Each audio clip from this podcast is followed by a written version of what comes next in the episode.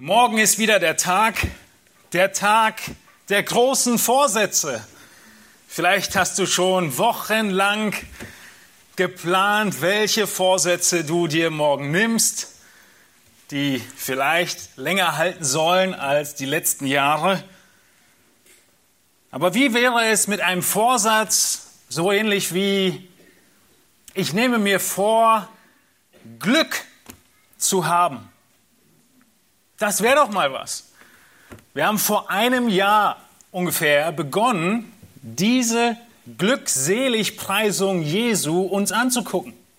Denn Jesus, stellt euch vor, beginnt sein Leben und seine erste und wichtigste Predigt auf dieser Welt mit der mehrfachen Wiederholung von Glück, von dem wahren Glück, von den Seligpreisungen, wie wir sie auch nennen, von dem Glück, das unabhängig ist von jeglichen Umständen, von wirklicher Freude.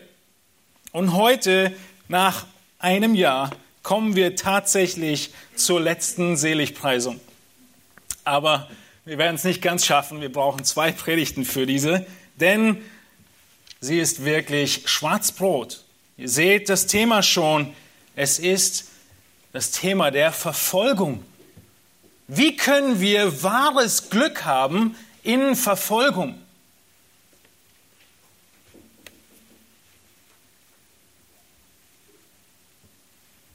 Die besondere Herausforderung mit diesem Thema liegt in dem Schwergewicht, liegt in der unglaublich großen und weiten, weitläufigen Wahrheit durch die ganze Schrift hindurch, vom Thema der Verfolgung, vom Thema der Leiden aufgrund der Zugehörigkeit zu Gott.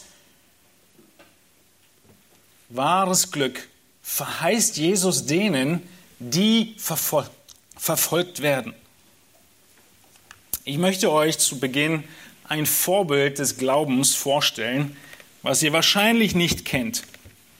Roland Taylor war Engländer, lebte um die, im 15., 16. Jahrhundert.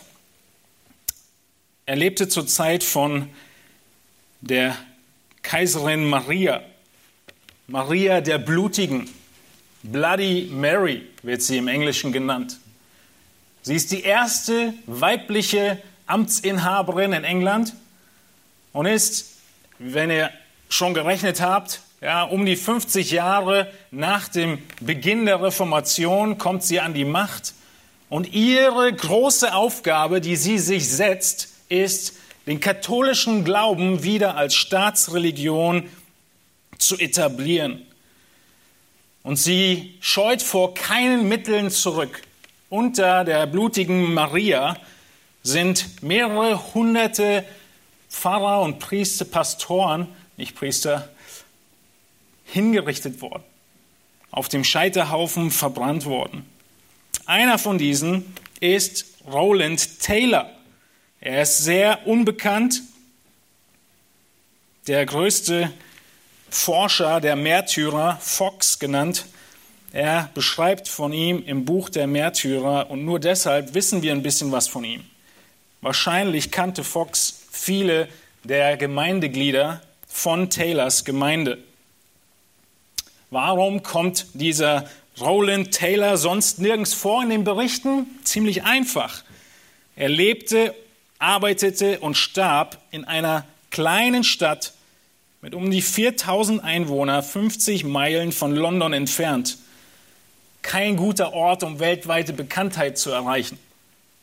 Und als zweites war er vollkommen seiner Gemeinde und der Predigt hingegeben, aber kein einzige seiner Predigten ist uns schriftlich irgendwie überliefert worden, noch irgendein Kommentar oder sonst was, obwohl er Doktor der Theologie war. Und so müssen wir auf die Berichte zurückgreifen, die wir von der Gemeinde haben. Er wurde Pfarrer, nachdem Tyndale, der die englische Bibel übersetzt hat, schon längst auf dem Scheiterhaufen verbrannt wurde. Danach erst wird Taylor Pfarrer. Er heiratet die Nichte von Tyndale. Er weiß also ganz genau, was ihn erwartet. Und die Stadt wird beschrieben. Haley hieß diese kleine Stadt, war eine der ersten in ganz England, die das Wort Gottes annahm. Durch die Predigt von Master Thomas Bilney und durch seinen Eifer hatte das Evangelium Christi solch einen wunderbaren Erfolg und schlug so tiefe Wurzeln, dass viele aus der Gemeinde, sowohl Männer als auch Frauen, sehr bewandert in der Heiligen Schrift waren.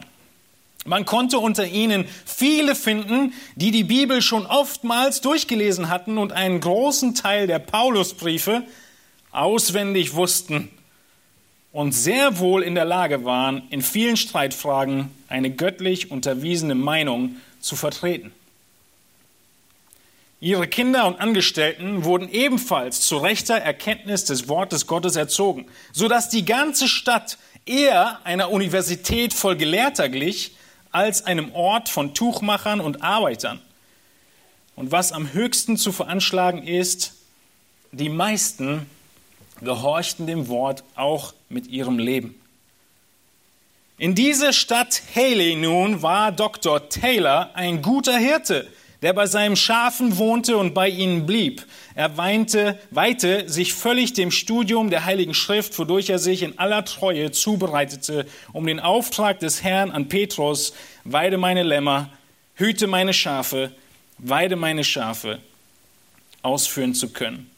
Die Liebe Christi drängte ihn sowohl an Sonn- und Feiertagen wie auch bei jeder anderen sich bietenden Gelegenheit, die Leute zu versammeln und ihnen das Wort Gottes, die Lehre ihres Heils zu verkündigen.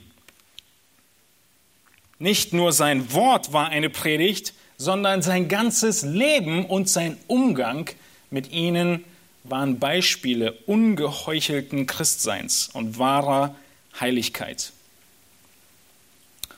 So viel zum Hintergrund von Dr. Taylor. Wir kommen nochmal auf ihn und sein Leben zurück. Die Seligpreisung, die wir uns schon angeschaut haben, zu der letzten wir heute kommen, sie beschreiben einen Charakter, den Charakter des Gläubigen. Sie könnten eine Beschreibung von diesem Dr. Taylor sein. Die Seligpreisungen sind das Porträt eines Gläubigen. Jesus beginnt seine Predigt, beginnt sein Leben, dieses Porträt darzustellen, zu zeigen, wie sieht der Gläubige aus.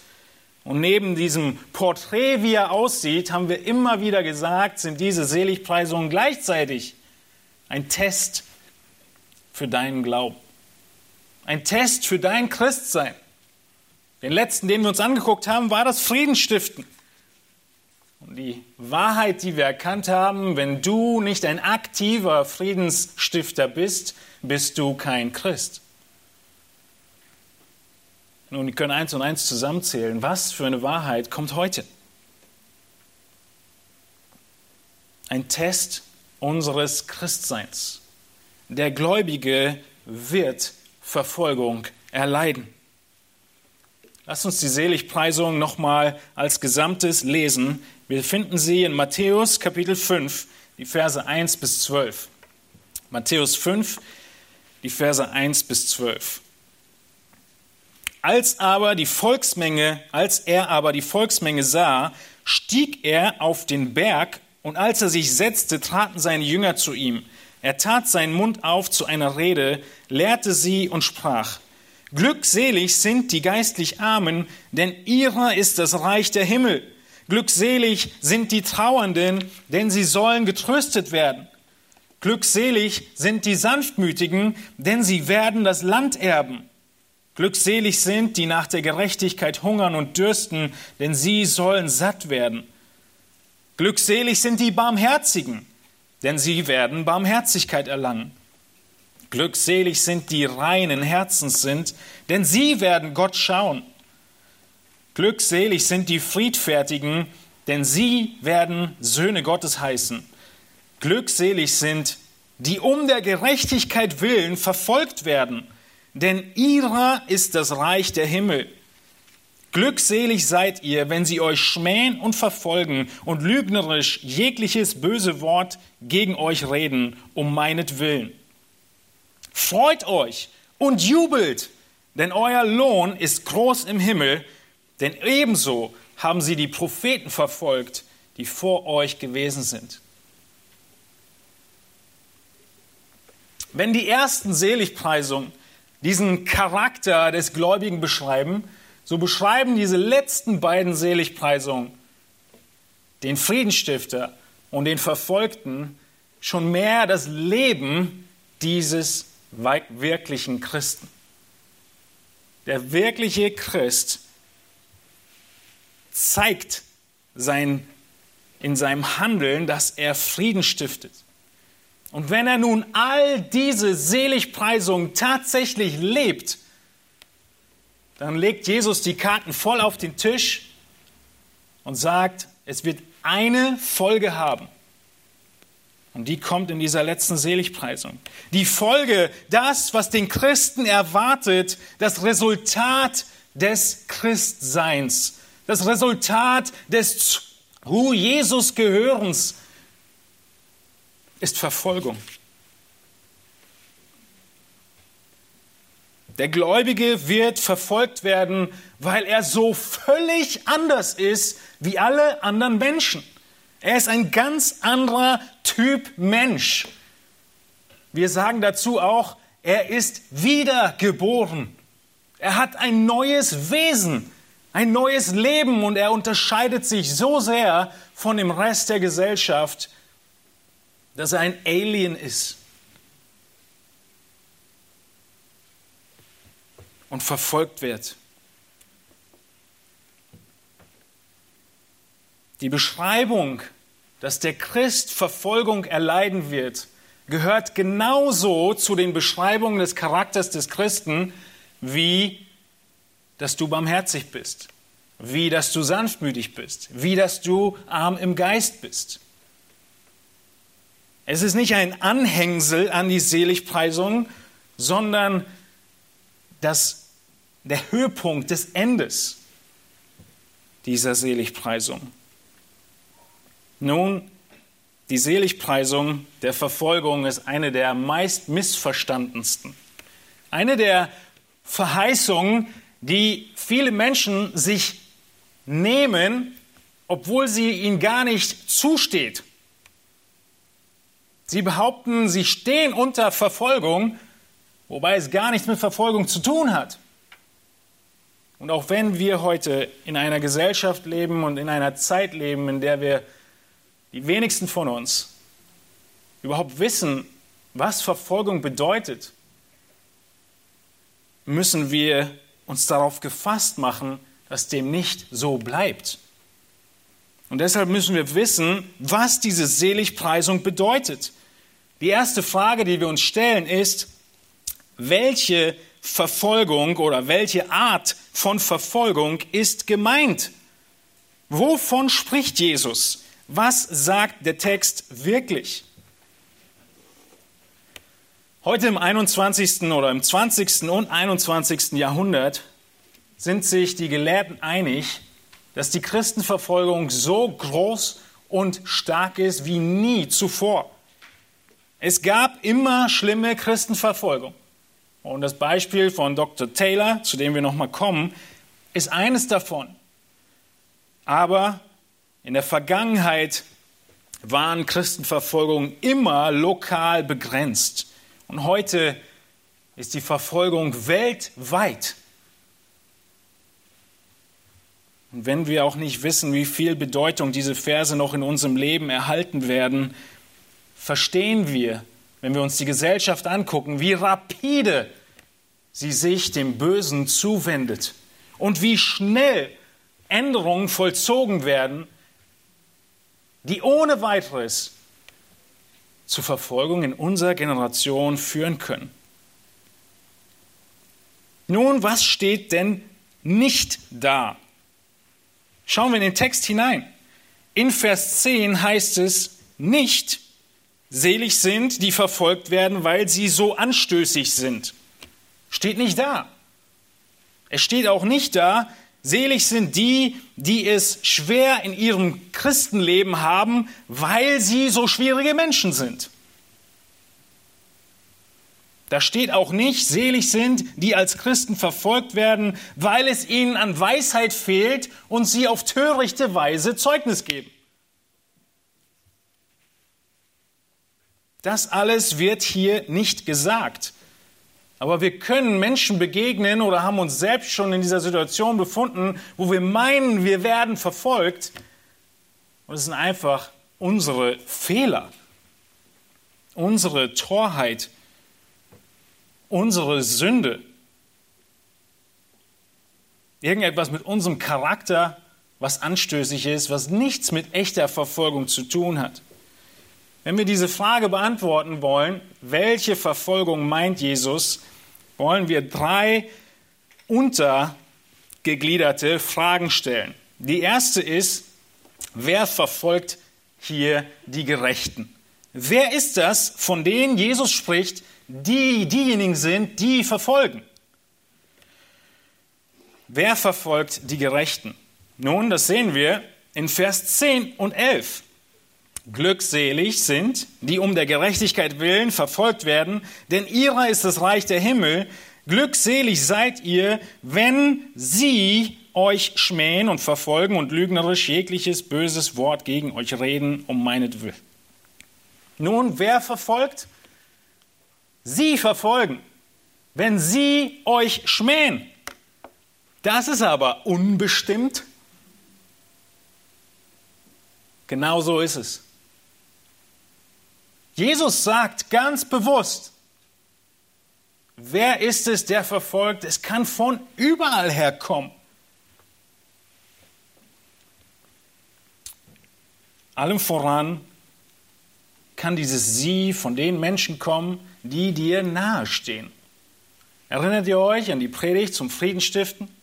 Mit wem müssen wir am ehesten Frieden stiften? Dem, wo unsere Ellenbogen am nächsten drankommen die uns am allernächsten sind. Nach diesen zwei Predigten übers Friedensstiften habe ich mehrere Gespräche gehabt mit einigen von euch. Und die Frage hier und da kam auf, was bedeutet, wie kann ich dieses Friedensstiften leben in dieser oder jenen Situation? Wir haben betont gehabt, dass wir Frieden stiften nicht auf Kosten der Wahrheit, nicht auf Kosten von Sünde zu tolerieren, nicht auf Kosten von Gerechtigkeit. Und so sehen wir auch hier, dass der Moment, an dem das Friedensstiften nicht möglich ist, gerade der Moment wird, der zur Verfolgung wird. Wenn du keinen Frieden stiften kannst aufgrund deiner Überzeugung der Gerechtigkeit, dann kann sich das Blatt ganz schnell wenden. Und die Person, mit denen du eigentlich aktiv Frieden stiften wolltest, wird zu deinem Feind. Und das kann in den engsten Beziehungen auftreten. Wir haben letzte Male betont, wie wichtig die Reihenfolge der Seligpreisung ist.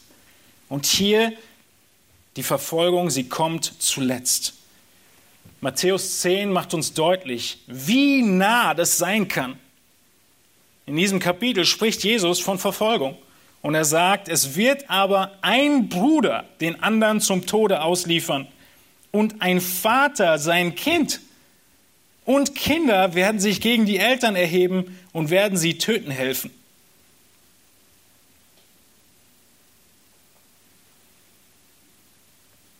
Und ihr werdet von jedermann gehasst sein um meines Namens willen. Wer aber ausharrt bis ans Ende, der wird gerettet werden. Wer verfolgt die Gerechten? Sie. Es ist völlig unbestimmt. Aber es kann so weit in die engsten Beziehungen hineingehen. Und natürlich kann es dann auch weit darüber hinaus bis ans andere Ende des Spektrums gehen, dass der Staat die Gewalten, die Gott eingesetzt hat, die Politik und, und, und, den Gläubigen verfolgen werden.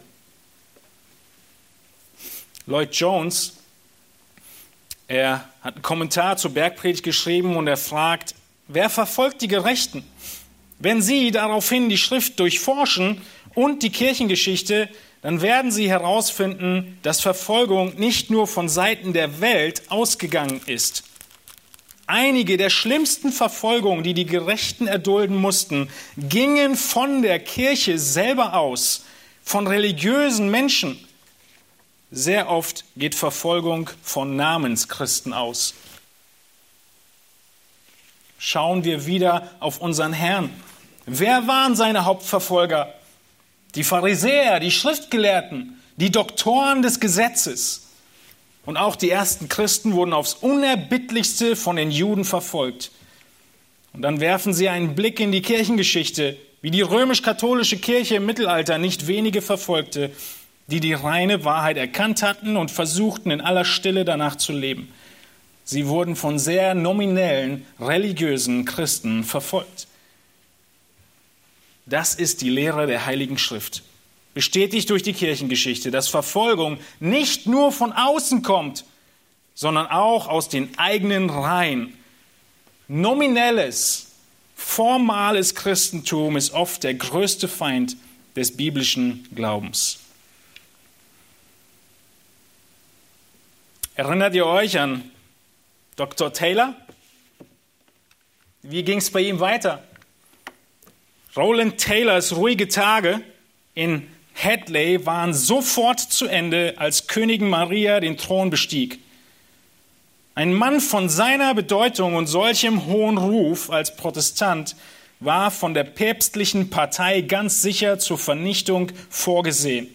Und ein Grund, ihn ins Gefängnis zu werfen, war schnell gefunden. Auch in der besten Gemeinde und unter den treuesten Verkündigern des Evangeliums wird es immer welche geben, die den lebendigen Glauben hassen verstockt, unbußfertig und ungläubig bleiben. So war es in den Tagen der Apostel und so ist es heute noch in unseren Gemeinden. So war es auch in Hadley, als Roland Taylor dort Pfarrer war. Da waren Leute, die ihn hassten, weil seine Lehre ihr Leben und ihre Ansichten verurteilte. Und sobald sie die Gelegenheit dazu hatten, ihm Unrecht hinzuzufügen, ergriffen sie diese. Zwei solcher Männer Foster und Clerk verabredeten sich, den werten Pfarrer mit der Staatsgewalt zusammenstoßen zu lassen, indem sie John Everett, den Pfarrer von Altham, einluden, in Hadley, also seiner Stadt, die päpstliche, wichtiges Wort, päpstliche Messe zu zelebrieren. Das Ergebnis entsprach ihren Erwartungen. Roland Taylor eilte in gerechter Empörung wir könnten sagen heiligem Zorn, in die Kirche, als die Messe gerade begann und protestierte energisch gegen den ganzen Vorgang als ungesetzlich und götzendienerisch. Dann folgten ungebührliche Auseinandersetzungen, die gewaltsame Entfernung des Pfarrers von Hadley aus seiner eigenen Kirche, große Erregungen unter den treuen Gemeindegliedern, fliegende Steine in der Kirche und allgemeine Unruhe in der Stadt. All dies wurde ordnungsgemäß an Stephen Gardiner, den Bischof von Winchester und Lordkanzler von England, gemeldet. Das Ergebnis war, wie die Übeltäter es vorausgesehen hatten, dass Dr. Taylor befohlen wurde, unverzüglich vor Gardiner in London zu erscheinen. Dieser Aufforderung gehorchte der tapfere Reformator sofort und verließ Hadley, um bis zum Tage seines Todes nicht zurückzukehren. Auch in seinem Fall eingefädelt von innen, eingefädelt von Leuten, die ihn kennen. Es ist nur ein paar Jahre her, wo einer der bekannten Missionare, mit die wir kennen, des Landes verwiesen wurde, in dem er diente, weil absichtlich die entsprechenden Leute in den Positionen einen Unfall verursacht haben mit ihm. Es gab nichts anderes, um sein Visum zu kündigen. Sie mussten irgendetwas finden. Und egal auf welche Weise, sie werden es schaffen. Und es ist nicht unser Auftrag, Jesus spricht nicht davon, dass wir dem widerstehen. Wir haben als erstes uns nun angeschaut, in der Suche nach der Bedeutung, welche Verfolgung Jesus meint, wer diejenigen sind, die uns verfolgen. Und haben hier festgestellt, es kann von den verschiedensten Seiten kommen. Das unbestimmte Sie in Vers 11 werden uns verfolgen. Aber nun kommen wir zu der weitaus wichtigeren Antwort, nämlich weshalb verfolgen sie uns? Welche Verfolgung ist gemeint? Wir werden es rausfinden, wenn wir uns die Frage stellen, weshalb sind wir denn verfolgt? Von welcher Verfolgung spricht Jesus? Denn er sagt nicht einfach nur, selig sind, die verfolgt werden, sondern er sagt, glückselig sind, die um der Gerechtigkeit willen verfolgt werden, denn ihrer ist das Reich der Himmel. Und hier wird es herausfordernd. Denn wie ich gerade schon sagte, kann es auch Verfolgung geben, in gewisser Weise, ja, Ärger, aufgrund unserer Eigenarten, aufgrund unseres Charakters, einen Anstoß zu geben. Aber davon spricht Jesus nicht. Er spricht auch nicht davon, dass wir verfolgt werden, weil wir zu übereifrig sind. In Matthäus 10, 16, in dem Zusammenhang, wo es um Verfolgung geht, sagt Jesus, seid klug.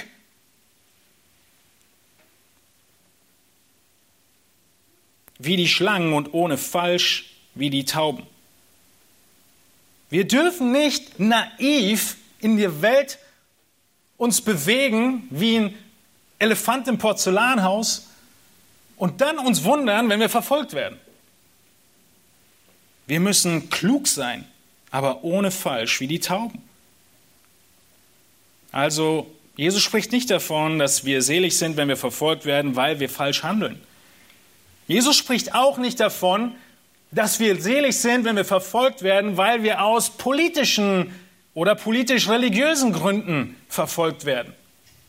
Die Politik ist völlig ausgeklammert aus den biblischen Inhalten aus der Lehre Jesu, aus dem Leben von Paulus. Es ist nicht unser Auftrag, die Welt zu retten. Und wenn du Religion und Politik vermischen willst, dann wunder dich nicht, wenn du verfolgt wirst.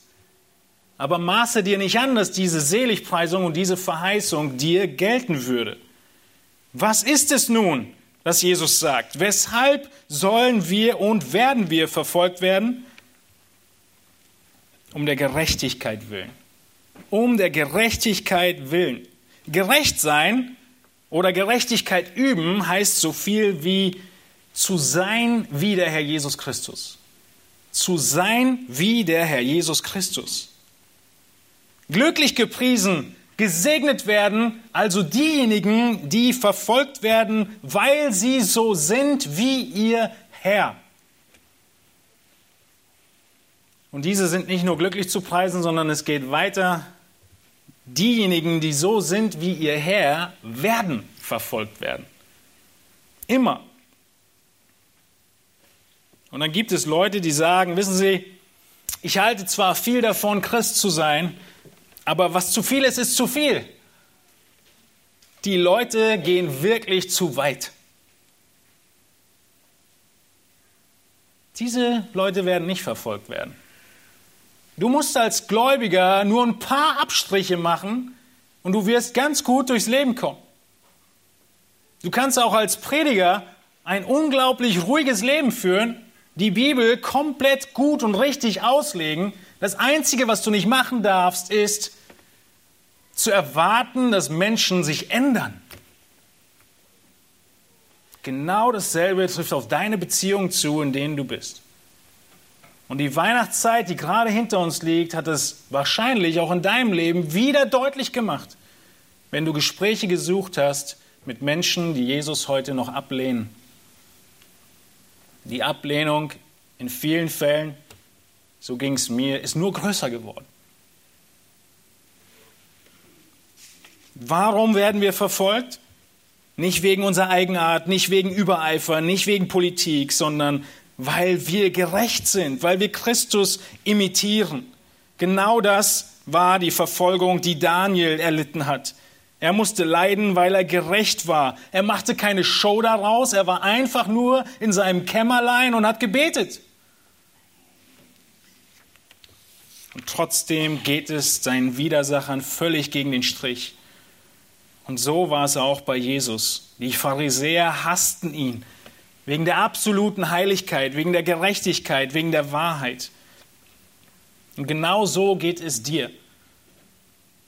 Wenn du auf der Arbeit tatsächlich tust, was dir gesagt wird, Pausenzeiten einhältst, fleißig arbeitest, egal ob jemand zuschaut oder nicht, dann kommst du weiter mit deinen Aufträgen als der durchschnittliche Kollege neben dir.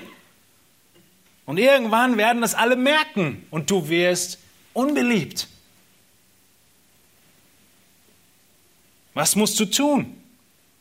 Du musst einfach auch nur ein bisschen langsamer arbeiten. Du musst einfach auch nur ein bisschen mehr die Pause überziehen. Du musst einfach nur ein bisschen mitmachen und alles ist wieder gut. Oder du willst in den Pausen in der Schule, an der Uni oder auf der Arbeit nicht teilhaben an lästernden Worten über Vorgesetzte, Lehrer, Kunden, Mitschüler, wer immer es sein mag. Und sobald du nur anfängst mit zu lächeln, ein bisschen mitzumachen, ist alles wieder in Ordnung.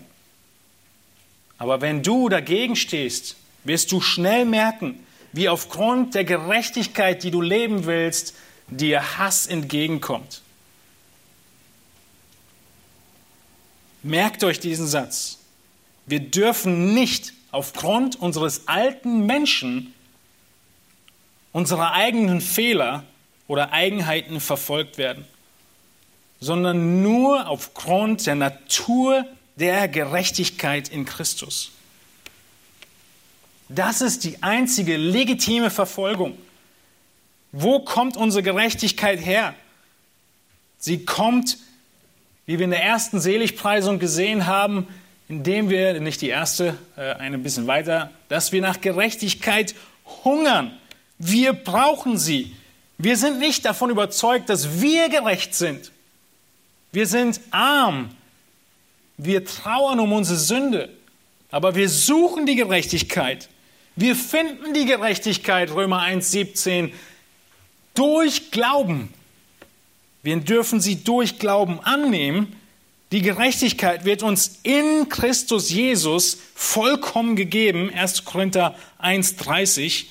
Wir sind durch in Christus zur Weisheit und zur Gerechtigkeit und zur Heiligung und zur Erlösung gemacht worden. Und weil uns diese Gerechtigkeit zugerechnet ist, deshalb sind wir jetzt fähig und wollen nach dieser Gerechtigkeit streben. Und das müssen wir auch tun, ansonsten sind wir nicht echt.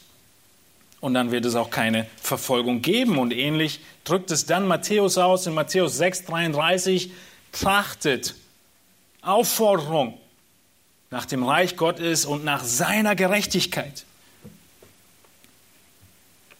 Oder in 1 Timotheus 6, Vers 11, du Mensch, fliehe diese Dinge, jage aber nach Gerechtigkeit, Gottesfurcht, Glauben, Liebe, Geduld und Sanftmut. Wir haben Gerechtigkeit bekommen, aber wir müssen nach ihr jagen. Und wenn wir das leben, diese Seligpreisung, die ersten Seligpreisungen, wird was kommen? Verfolgung, Hass. Erinnert ihr euch an Josef von letzten Sonntag? Seine Gottesfurcht bewahrte ihn, sich nicht zu versündigen gegen Gott, sondern in Gerechtigkeit zu leben. Was war die Folge? Gefängnis. Kein Verfahren, einfach ins Gefängnis gesteckt. Wir dürfen nicht aufgrund unseres alten Menschen verfolgt werden, sondern nur aufgrund unserer neuen Natur und unserer Christusähnlichkeit. Und die wird natürlich, je reifer wir im Glauben werden, immer stärker ausgeprägt. Also, was ist der Grund für die Verfolgung, es ist unsere gelebte und praktizierte Gerechtigkeit. Das ist der erste Aspekt. Wir haben aber noch einen weiteren Aspekt, warum wir verfolgt werden. Nicht nur aus Gerechtigkeit, sondern im Vers 11 heißt es, Glückselig seid ihr, wenn sie euch schmähen und verfolgen und lügnerisch jegliches böse Wort gegen euch reden, um meinetwillen. Warum werden wir verfolgt? Um Jesu willen. Das ist der Grund der Verfolgung, den Jesus selbst nennt. Man könnte fast übersetzen, weil ihr zu mir gehört, deshalb werdet ihr verfolgt. Weil wir zu Jesus gehören, werden wir verfolgt? Wo ist der Zusammenhang? Jesus war doch so ein toller Mensch. Alle mögen ihn. Wenn man von Jesus spricht, finden doch alle gut. Er kommt in mehreren Religionen vor. Nun, dann hast du ein verdrehtes, verkürztes Bild von dem, wer Jesus wirklich war. Wenn es heißt, weil ihr zu mir gehört, werdet ihr verfolgt, dann erinnern wir uns daran, dass Jesus an vielen Stellen sagte, so wie ich verfolgt wurde, werdet auch ihr verfolgt werden. Wir müssen unsere Vorstellung von der Person Jesu korrigieren und uns daran erinnern, dass Jesus tatsächlich nicht von Nichtchristen bewundert und gefeiert wird, sondern mehrmals versuchten seine Zeitgenossen ihn umzubringen. Auf verschiedene Weise. Sie warfen Steine nach ihm. Sie hassten ihn. Und schlussendlich gehen sie so weit, dass sie lieber einen Mörder freilassen und Jesus kreuzigen. Jesus wurde nicht gefeiert von den Ungläubigen seiner Zeit. Genau diese Wirkung ist es, die Jesus auf die Welt ausübt. Vielleicht sagen einige Menschen, sie bewundern Jesus, ohne an ihn zu glauben. Aber dann wissen sie nicht wirklich, was Jesus alles gesagt hat. Dann würden sie mal in die Bibel hineingucken und lesen, was da steht. Und spätestens an dem Punkt, an dem du behauptest, es gibt keinen anderen Weg von der Hölle weg zum ewigen Leben als nur durch Jesus Christus und durch das Kreuz und durch die Auferstehung. Spätestens an diesem Punkt, zumindest in unserem Breitengraden, ist Schluss mit lustig. Da hört die Toleranz auf. Stimmt's?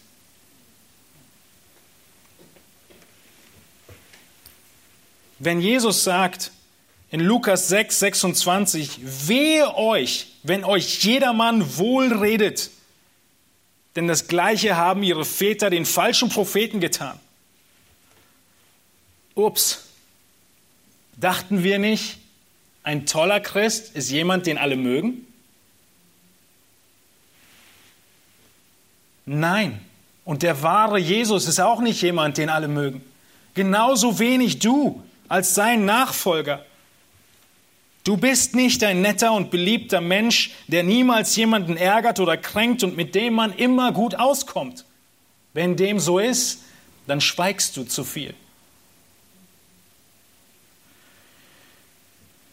Wenn diese Seligpreisung wahr ist, dann ist kein echter Christ ein Christ, der von allen Seiten verehrt und gelobt wird.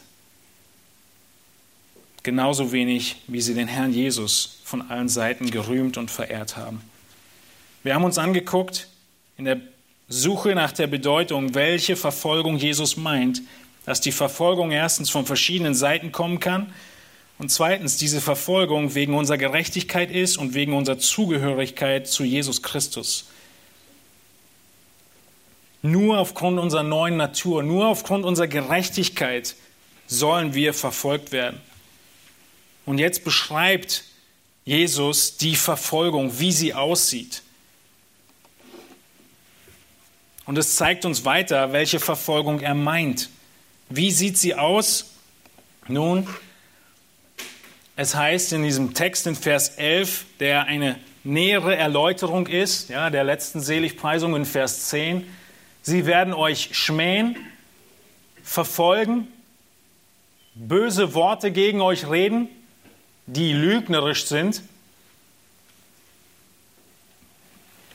Und nochmal, sie werden euch verfolgen wie die Propheten.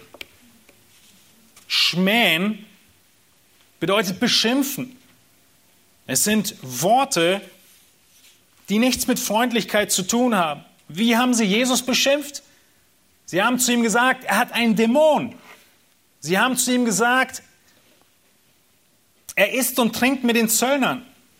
Sie haben zu ihm gesagt, er ist ein Fresser und Weinsäufer. In Matthäus 11. Sie werden uns verfolgen. Das ist so ein bisschen das übergeordnete Wort. Uns nachstellen, schlecht behandeln, missbrauchen in Wort und Tat. Sie werden böse Worte benutzen. Wir könnten sagen, jegliches böse Wort, was immer ihnen einfällt, könntest sagen, alles erdenkbare Böse, was diese Menschen um dich herum sich nur ausdenken können, richten sie gegen dich. Und da ist ein ganz wichtiger Schlüssel in all dem. All das, was sie hier sagen, all das, was sie euch schmähen, muss was sein? Eine Lüge. Es muss eine Lüge sein, es darf nicht der Wahrheit entsprechen. Das ist der Punkt, den ich vorhin gemacht habe. Es ist aufgrund von unserer Gerechtigkeit. Wenn sie dich schmähen und es die Wahrheit ist, dann hat das nichts mit dieser Seligpreisung zu tun. All das, was sie sagen, ist tatsächlich gelogen, erdacht. Und dann nennt Petrus das Ganze eine Feuerprobe. Auch diesen, dieses Kapitel haben wir letzten Sonntag bei Josef uns schon angeguckt. Lasst euch durch die unter euch entstandene Feuerprobe nicht befremden, als widerführe euch etwas Fremdartiges. Ihr Lieben, diese Dinge sollten kein Schock für euch sein, auch wenn sie es in gewisser Hinsicht immer sind, weil wir uns neu ausrichten müssen. Aber es ist normal und jeder Gläubige wird das erfahren. Es ist nichts Fremdartiges. Die Feuerprobe, was tut sie? Sie ist dazu da, zu offenbaren, was echt ist. Und ihr werdet, jeder von uns, in dem Maß, in einem ganz gewissen Maß, in einem gewissen Ausmaß leiden. Nicht das volle Maß. Keiner wird so viel leiden wie Jesus. Aber in einem gewissen Maß, Kolosser 1 spricht auch davon, dass Paulus sagt, er vollendet die Leiden Christi. In einem gewissen Maß leiden wir mit Christus und haben Anteil, wie es hier heißt, an den Leiden des Christus. Wenn wir uns also letztendlich überlegen, wovon spricht Jesus in dieser Seligpreisung, was meint er mit der Verfolgung, dann ist Johannes 3 eine gute Zusammenfassung des Ganzen. In Johannes 3,19, das Gespräch mit Nikodemus, Johannes 3,16 kennen wir auswendig, heißt es, darin aber besteht das Gericht dass das Licht in die Welt gekommen ist und die Menschen liebten die Finsternis mehr als das Licht, denn ihre Werke waren böse. Denn jeder, der Böses tut, hasst das Licht und kommt nicht zum Licht, damit seine Werke nicht aufgedeckt werden. Wer aber die Wahrheit tut, der kommt zum Licht, damit seine Werke offenbar werden, dass sie in Gott getan sind. Wenn Jesus von Verfolgung spricht, dann kommt die Verfolgung daher, dass du, wie Jesus auch, ein helles Licht bist, mitten in der Finsternis. Und genau wie zu Zeiten Jesu wird der Großteil der Menschen in deinem Umfeld kein Licht wollen. Ich habe gestern in einer dunklen Ecke unseres Flurs eine neue Lampe angebracht. Das Schlimme daran war, ja, mit Johnny. Das Schlimme daran war, diese Lampe wird nun gleichzeitig eingeschaltet mit dem anderen Großteil vom Flur. Und als diese Lampe zum ersten Mal leuchtete, Könnt ihr euch vorstellen, was da sichtbar wurde? Dreck und Spinnweben. Ich habe zwei Optionen. Ich kann die Lampe wieder abschrauben. Oder ich räume auf. Die meisten Menschen um dich herum, wenn Licht in ihr Leben hineinkommt, wollen das Licht ausschalten. Sie wollen es nicht haben. Seht ihr, was Jesus sagt? Sie hassen das Licht. Warum hassen sie das Licht? Damit die Werke, die sie tun, nicht aufgedeckt werden. Statt aufzuräumen, wollen sie das Licht nicht haben. Und genau da gilt dir die Verheißung. Wenn du Licht bist und verdrängt wirst, damit die Menschen an ihren bösen Werken weiter Freude haben können, dann bist du glückselig. Aber stell sicher, dass die Ablehnung tatsächlich aufgrund deiner Gerechtigkeit erfolgt. Denn jeder, der Böses tut, hasst das Licht und kommt nicht zum Licht. Nun, das ist die Beleuchtung des Ganzen, von welcher Verfolgung Jesus eigentlich redet. Wo kommt sie her? Unbestimmt. Warum kommt sie? Weil wir gerecht leben und zu Jesus dazugehören. Und wie sieht sie aus? Diesen Beschreibungen durch Worte und Taten. Und der letzte Aspekt, den wir uns heute anschauen möchten, alles weitere nächste Woche, ist die Frage, wie sicher Verfolgung ist. Wir reden hier von Dingen, von denen wir nichts wissen.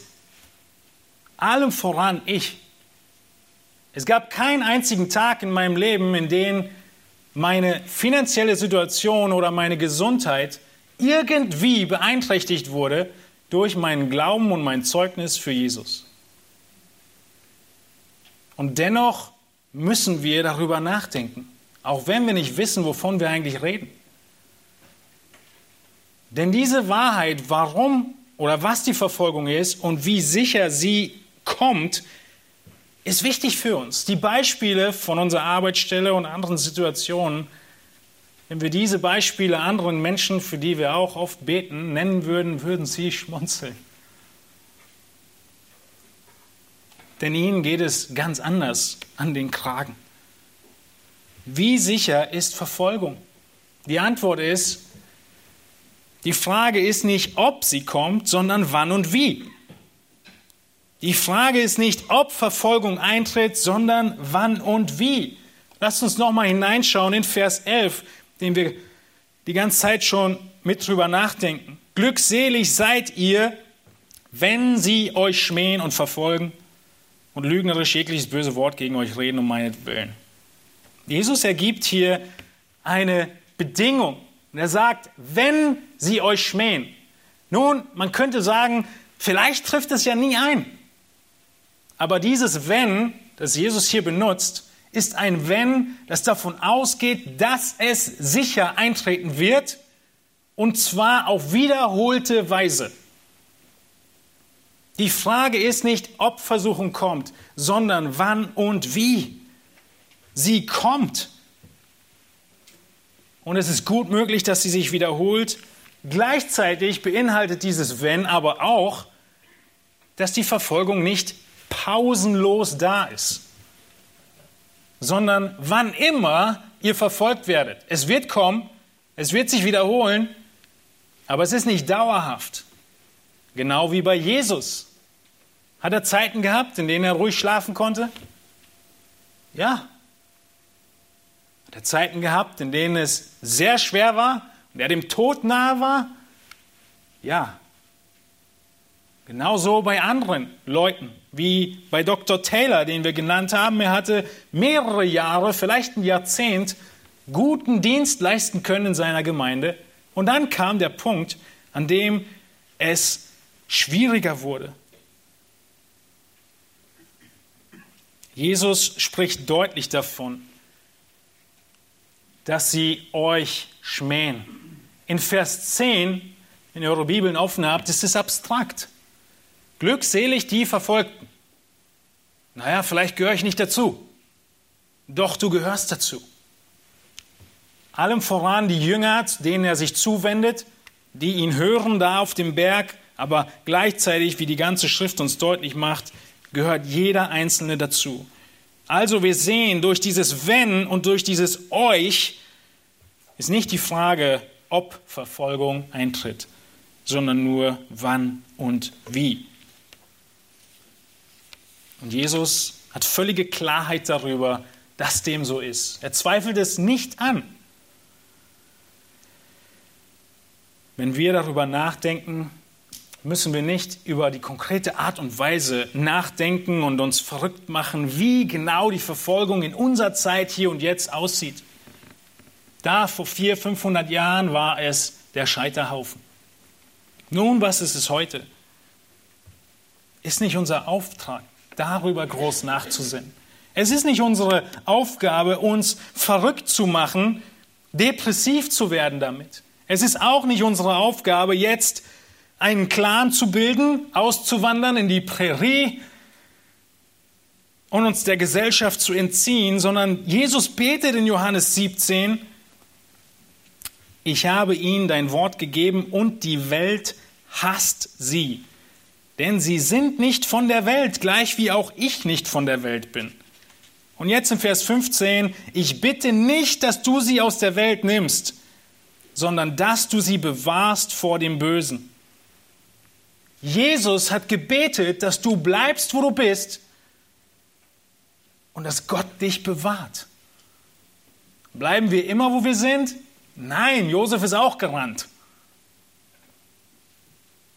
Aber diese Situation werden wir schon merken. Wir können uns daran erinnern oder in, in, in diesem Bezug nochmal dem Dr. Taylor zuwenden, der wie wir zuletzt gelesen haben, den Befehl bekommen hat, vor die Obersten des Königs zu treten, ja, die theologischen Gelehrten. Was macht er in diesem nächsten Schritt? Als der Befehl angekommen war, versuchten viele Freunde, ihn zu überreden, auf den Kontinent zu entfliehen, um sein Leben zu retten, wie es viele treue Protestanten schon getan hatten. Aber sie richteten bei dem guten alten Mann nicht mehr aus als die Freunde des Paulus bei dem Apostel, als sie ihn baten, nicht nach Jerusalem zu ziehen. Seine Antwort war wie folgt. Was verlangt ihr von mir? Ich bin nun alt und habe lang genug gelebt, um diese schrecklichen und überaus boshaften Tage zu betrachten. Flieht ihr und tut, wozu euer Gewissen euch leitet. Ich bin fest entschlossen, mit Gottes Hilfe zum Bischof zu gehen und ihm ins Angesicht zu sagen, dass er Unrecht tut. Gott wird dann seinem Volke Lehrer erwecken, die es mit mehr Eifer und Frucht lehren werden, als ich es getan habe. Denn Gott wird seine Kirche nicht verlassen, wenn er es auch jetzt eine Zeit lang prüft und erzieht, und das nicht ohne Grund. Was mich angeht, ich glaube vor Gott, niemals einen besseren Dienst für Gott tun zu können, als ich ihn jetzt tun darf. Noch werde ich je eine so ruhmvolle Berufung erhalten wie diese. Noch wird mir so viel Gnade zuteil wie gerade jetzt. Denn welcher Christenmensch würde nicht gerne sterben im Kampf gegen den Papst und seine Anhänger?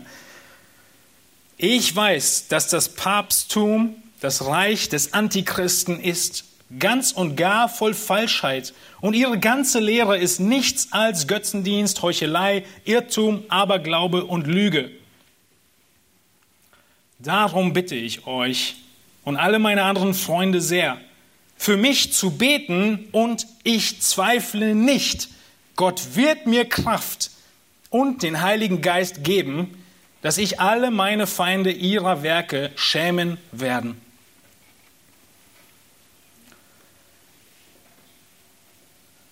Er flieht nicht. Und was ist sein letztes Gebet? Es ist durchdrungen von biblischer Wahrheit. Er zweifelt nicht. Sie sollen beten, aber er zweifelt nicht woran? dass Gott ihm Kraft und den Heiligen Geist geben wird.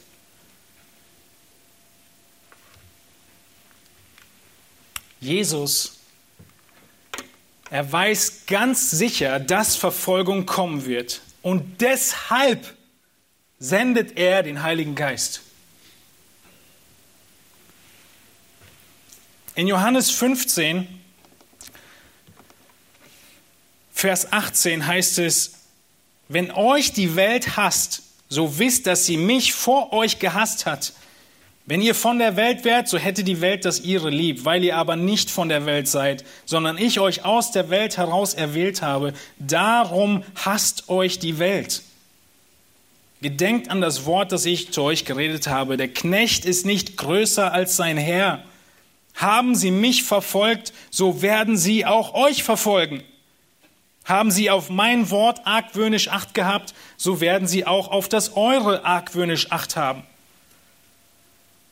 Jesus trifft eine Aussage ohne jegliche Einschränkung. Oder könnt ihr eine Einschränkung entdecken?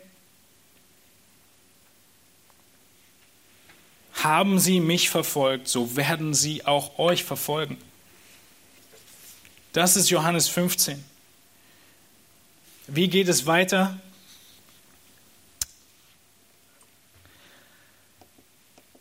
In Johannes 16.1 dies habe ich zu euch geredet, damit ihr keinen Anstoß nehmt.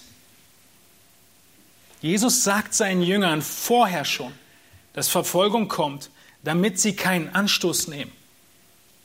Die Folien, die ich gerade übersprungen habe, zeigen es auf. Der vierfache Ackerboden. Was ist es, das die Pflanze zerstört? Bedrängnis und Verfolgung wird zu Abfall führen. Im ersten Thessalonicher Brief schreibt Paulus, ich habe so viel Angst um euch gehabt, ihr Thessalonicher, weil Verfolgung losgeht, dass ich schnell Timotheus gesandt habe, damit er euren Glauben stärkt, damit ihr nicht abfallt aufgrund der Verfolgung. Aber was ist das Mittel, das Jesus gibt als Schutz vor dem Abfall in der Verfolgung? Vers 2, sie werden euch aus der Synagoge ausschließen. Es kommt sogar die Stunde, wo jeder, der euch tötet, meinen wird, Gott einen Dienst zu erweisen. Und dies werden sie euch antun, weil sie weder den Vater noch mich kennen. Und dann heißt es in Vers 5, nun aber gehe ich hin zu dem, der mich gesandt hat. Und niemand unter euch fragt mich, wohin gehst du? Sondern weil ich euch dies gesagt habe, ist euer Herz voll Traurigkeit. Aber ich sage euch die Wahrheit. Es ist gut für euch, dass ich hingehe. Achtet darauf. Denn wenn ich nicht hingehe, so kommt der Beistand nicht zu euch. Wenn ich aber hingegangen bin, will ich ihn zu euch senden. Worum hat Dr. Taylor gebeten und war sich sicher, dass er kommt? Der Beistand des Heiligen Geistes. Der große Trost für die Jünger am letzten Stunde vor der Kreuzigung, wo Jesus sagt, ich gehe und sie völlig verunsichert sind, was kommen mag, der Trost, den er ihnen gibt, ist, der Geist kommt. Der Geist kommt. Es ist der Beistand, es ist der Helfer, es ist der Tröster. Wie sicher ist Verfolgung? Todsicher. Und weil Jesus das weiß, schickt er den Heiligen Geist. Und die große Frage für dich nach diesem Thema ist, du musst die Kosten überschlagen. Die Verfolgung und diese Seligpreisung ist ein Test deines Christseins. Überschlage die Kosten der Nachfolge. Jesus sagte deutlich in Lukas 14, steht auch in Matthäus 10, aber Lukas 14 ist ein bisschen kompakter. Als die große Volksmenge mit ihm kam, wandte er sich um und spricht zu ihnen, wenn jemand zu mir kommt und hasst nicht seinen Vater und seine Mutter, seine Frau und Kinder, Brüder und Schwestern, dazu aber auch sein eigenes Leben, so kann er nicht mein Jünger sein. Und wer nicht sein Kreuz trägt und mir nachkommt, der kann nicht mein Jünger sein. Jesus legt die Karten auf den Tisch. Er sagt dir ganz deutlich, was die Kosten der Nachfolge sind. Und du musst die Rechnung machen. Egal, ob du heute Morgen hier sitzt, du über einen Livestream zuschaust, ob du diese Predigt irgendwann später anhörst, du musst die Kosten überschlagen und nachdenken, bin ich bereit, das auf mich zu nehmen, denn sonst brauche ich nicht anfangen. Jesus sagt, was er meint. Du musst dein Leben aufgeben. Er ist der Herr. Du bist der Sklave, der Knecht, der Diener eines liebenden Herrn, aber dennoch, du stehst unter Befehl. Jesus geht weiter in Lukas 14 und er ermahnt sie eindringlich, die Kosten zu überschlagen. Denn wer von euch, der einen Turm bauen will, setzt sich nicht zuvor hin und berechnet die Kosten, ob er die Mittel hat zur gänzlichen Ausführung, damit nicht etwa, wenn er den Grund gelegt hat, es nicht vollenden kann. Und alle, die es sehen, über ihn zu spotten beginnen und sagen, dieser Mensch fing an zu bauen und konnte es nicht vollenden. Nun, wir als Berliner wissen nur zu gut, wie peinlich es ist, Jahr für Jahr gefragt zu werden, wann denn unser Flughafen eröffnet. Wir sollen erst kalkulieren und planen und dann loslegen, auch in Bezug auf dein Christwerden. Lass dich nicht von irgendeiner emotionalen Welle leiten. An Heiligabend habe ich gesagt, der christliche Glaube ist ein Glaube, an dem du denken musst. Und hier musst du rechnen. Rechne, was die Kosten sind. Auf der einen Seite und der anderen Seite. Jesus ist es so wichtig, nach diesem Beispiel geht er weiter und nennt ein weiteres Beispiel. Lukas 14, 31. Oder welcher König, der ausziehen will, um mit einem anderen König Krieg zu führen, setzt sich nicht zuvor hin und berät, ob er imstande ist, mit 10.000 dem zu begegnen, der mit 20.000 gegen ihn anrückt. Wenn er aber nicht in der Lage ist, so sendet er, solange jener noch fern ist, eine Gesandtschaft und bittet um die Friedensbedingungen. So kann auch keiner von euch mein Jünger sein, der nicht allem entsagt, was er hat das Salz ist gut, wenn aber das Salz fade wird, womit soll es gewürzt werden? Es ist weder für das Erdreich noch für den Dünger tauglich, man wirft es hinaus. Jesus mit diesem zweiten Bild geht einen Schritt weiter. Er spricht davon, dass dieser König sich überlegt, kann ich mit 10.000 Mann dem anderen König mit 20.000 begegnen? Und was muss er tun, wenn er sagt, nee, schaffe ich nicht? Friedensbedingungen erbeten. Erinnert ihr euch daran?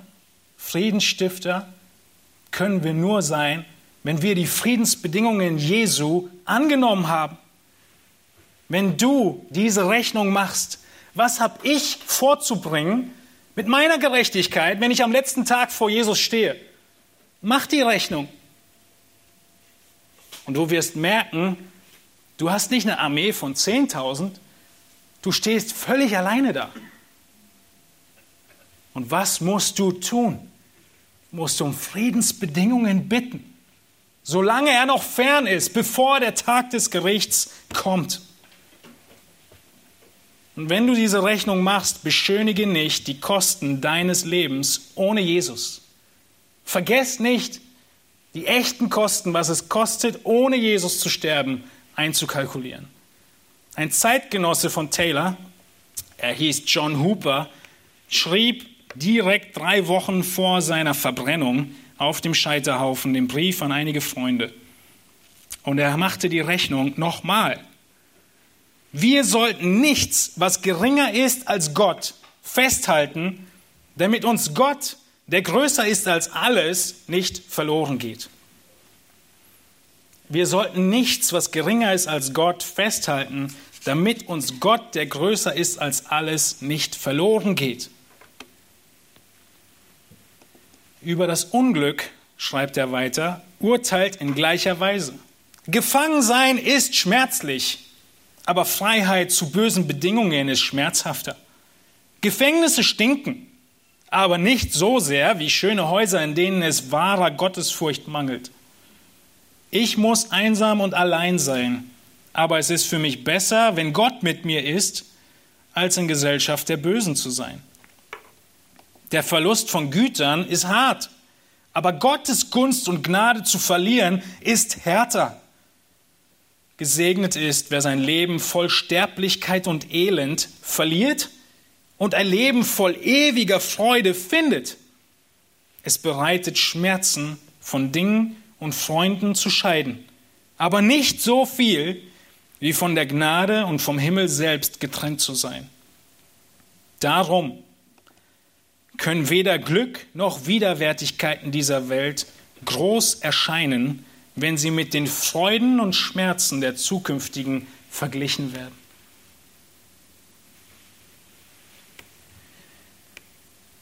Macht die Rechnung, überschlagt die Kosten. Und so schockierend diese Wahrheit ist, so ernüchternd ist das Ergebnis. Christus hat bezahlt. Die ewige Schuld. Und so sagt Petrus dann seinen Lesern, die Leiden dieser jetzigen Zeit sind so kurz im Gegensatz zur Herrlichkeit in Ewigkeit. Denkt darüber nach. Was wir nächste Woche uns anschauen werden, sind die Punkte, wie kann ich in Verfolgung ausharren? Wenn Verfolgung sicher ist, wie bereite ich mich vor? Und was ist die Hoffnung und die Verheißung in der Verfolgung? Wie kann ich diese Worte, glückselig sind, die verfolgt werden? Wie kann ich jubeln und freuen in Verfolgung? All das schauen wir uns nächste Woche an und auch die Geschichte von Dr. Taylor, wie sie endet. Lasst mich zum Schluss beten, wir stehen auf dazu.